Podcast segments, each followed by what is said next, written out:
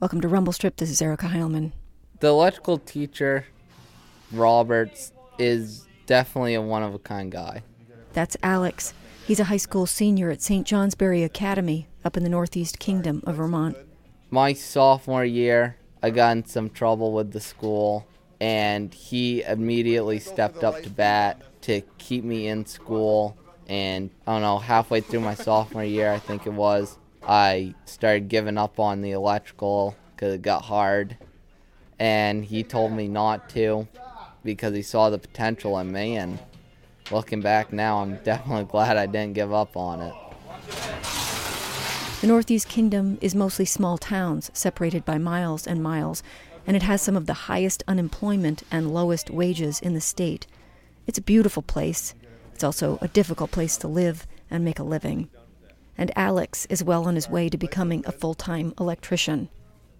I spent a day visiting Alex's class, visiting a lot of the classes in the Career and Technical Education program up at the St. Johnsbury Academy, and I had that experience when you know you're seeing something important, something that's so obvious and right that it's almost hiding in plain sight.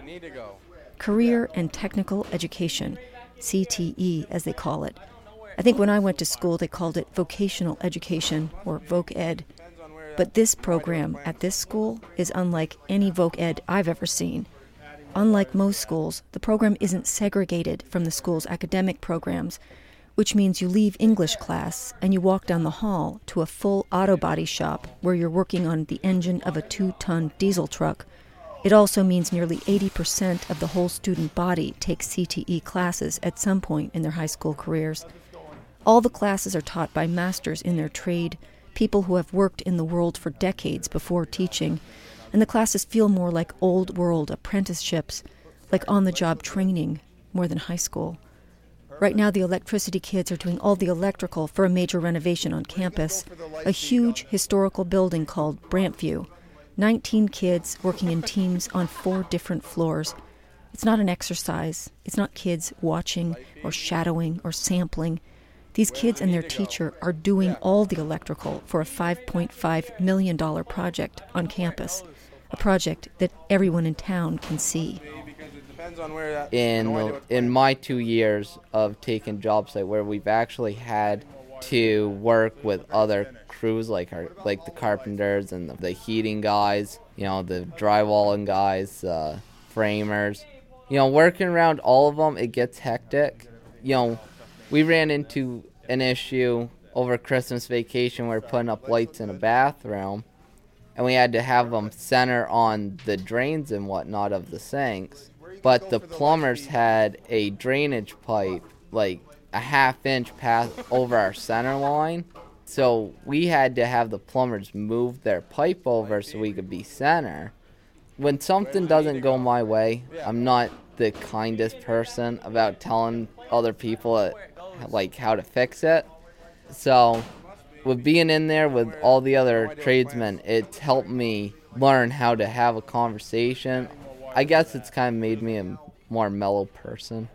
Let's put it that way. we got going on here by the looks, we got fire alarm. If you listen to Rumble Strip, you know that I've been spending a lot of time thinking about problems financial problems, community problems, problems with poverty, mental health care problems, problems that are impossible to tease apart from other problems.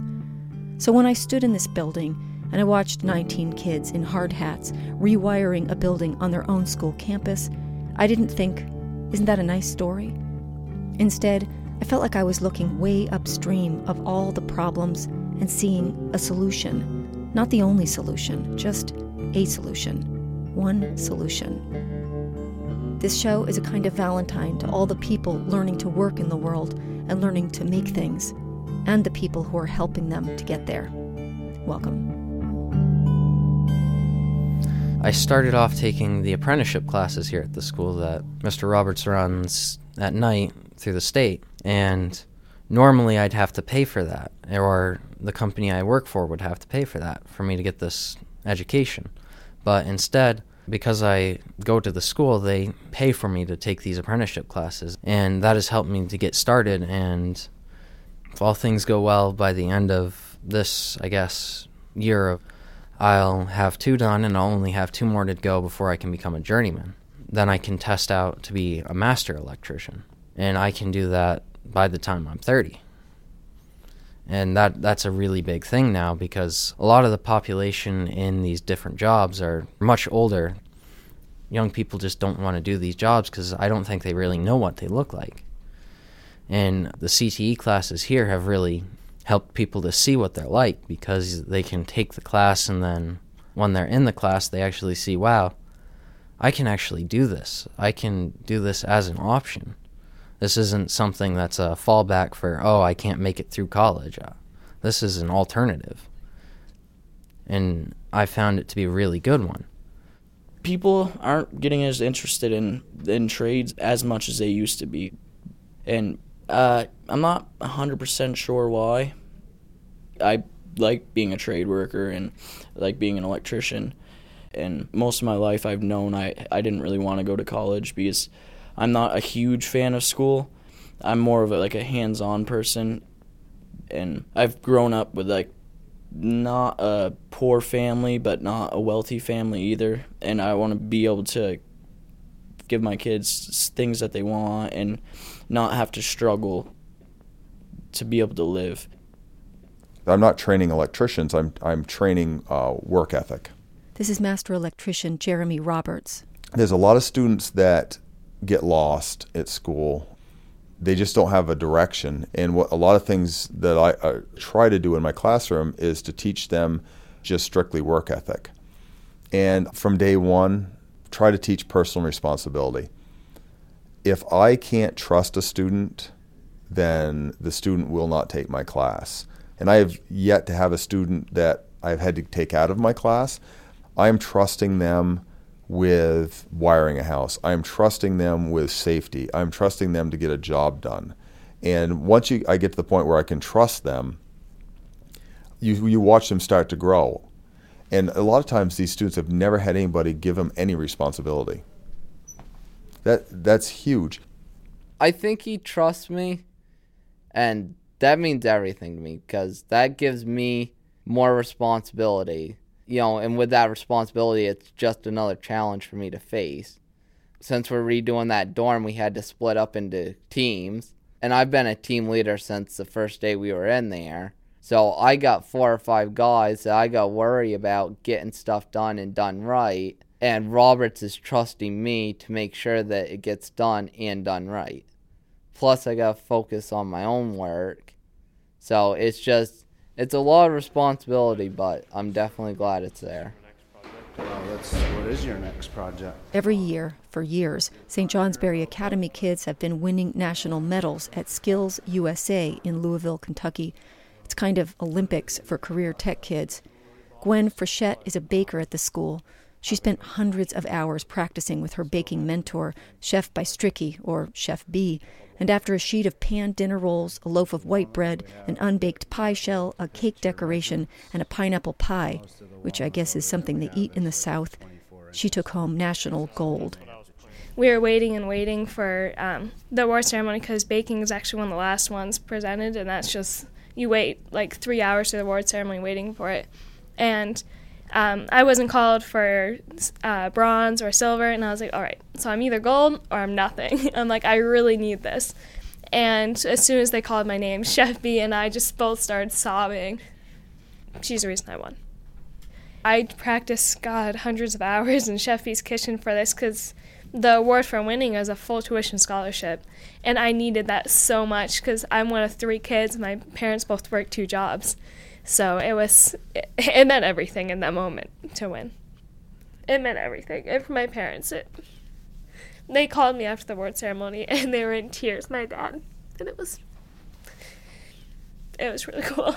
Even though this is, but this is a bigger dimension, it's a side table. Here's This master is gonna be a woodworker Matt Stark. delicate, so- I have a student from years ago that went into carpentry over in Burlington and now is successful. Uh, just called me the other day to say I bought my first new car.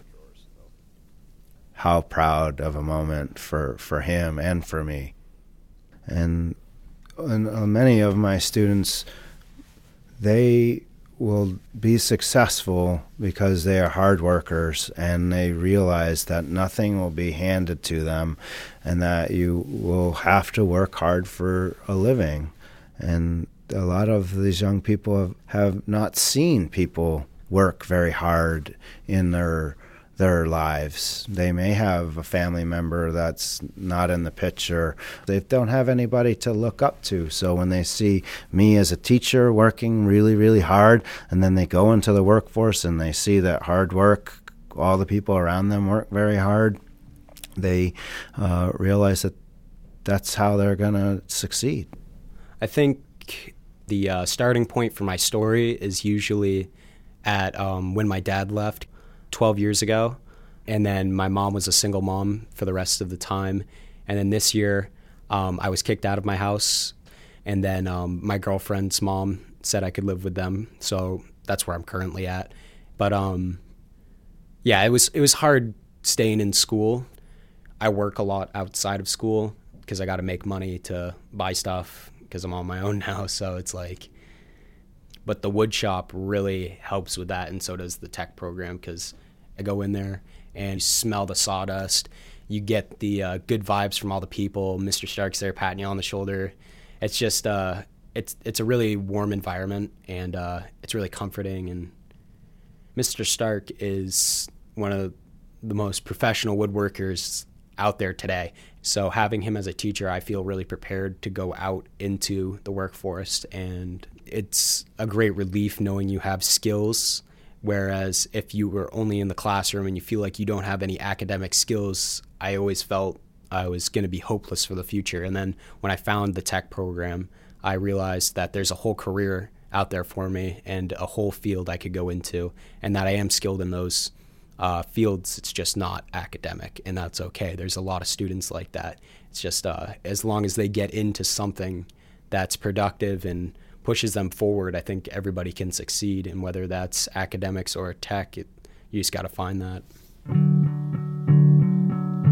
When I went to high school here in Vermont, the kids who went into the career technical classes just disappeared. After ninth grade, I never saw them again. And this still happens at most schools in Vermont. The CTE kids are bussed off to some other campus, probably for some good practical reason, but it also sends the pretty clear message to everyone that we don't have any more use for each other. That whatever I'm learning about in history or English has nothing to do with the tech kids, and whatever the tech kids are learning about making and fixing and building things has nothing to do with me. As a consequence of this approach, when I was 42, I spent about nine hours building a stool and weeping. A stool that never did stand. And more important, I didn't learn in school that all these skills were essential and that we'd all need each other eventually. During the school day, I may have a student that has AP Physics, comes in and takes electricity class, and then goes to their English class, um, all in the same day. The other tech centers, a lot of times, will go week in, week out, or Tuesdays, Wednesdays, Thursdays, they're doing their academic classes. The other days, they're doing their tech classes. It's, it's choppier. They don't have a, a rhythm of you know you have to do your academic and then you have to you know you, then you go to your CTE group and I find that that works out really well because they have to process things differently. They leave their English class and they've gone through a lecture. They come to my class and they take their tie off and they work with their hands and it's like a release time for a lot of these students. And then then they they realize they have to go back to class. They put the tie back on. They walk back out the door. I feel like if we weren't in the same building and at the same places all the time, I think they would necessarily see us as, oh, you guys are just going off to goof around, and but they're able to see what we're doing and actually know we get a lot of work done. And I think it's the same effect as we get to see what it's what people who just take academic courses or they take an art class or something. We get to see what they they see. And if we went off to a different campus all the time, we'd never know what it looked like in those classes or we'd have a very limited view of it. And if we were separated, I don't think a lot of people would be able to see the difference and appreciate it. When I was in school back in uh, 1990, there was definitely a, a split.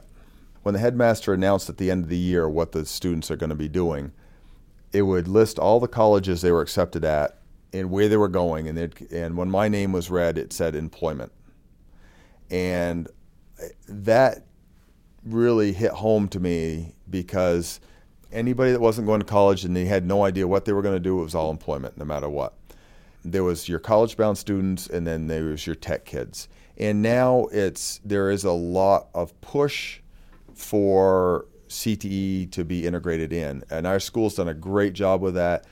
Just because I'm a master electrician doesn't make me any different than the teacher that has a doctorate that's exceptional in their field. Everybody has something they're good at. I've always said that I worked a lot of doctors' houses that did not know how to wire. And I've worked at lawyers that did not know how to wire. Um, but yet I hire a mechanic to work on my car. Can I do it? Yes. It, is there somebody better? Yes. So, I mean, the academy does a good job with letting students explore different areas because you don't necessarily know what you're good at. And you want the students to mingle and mix and because if you don't do that, the students that might try it either direction aren't there. There are employability options here in the Northeast Kingdom. You do need to be highly skilled, not necessarily highly educated, but you need to be skilled. And we need to be training carpenters. We desperately need plumbers, especially in the, the Northeast. Uh, you need builders, and they're an aging demographic. Most of the carpenters that I work with are 40 to 65 years old. There's no young people coming here for those jobs. They're not moving to Vermont for those jobs. And the people that have those skills are moving out of Vermont. Um, I see that there's a huge demand and if we could bridge the gap between the high school and the industry and start to have more connections where our students can jump into a job because they have a connection with the high school, it would allow these young people a job in which they would stay here in the States.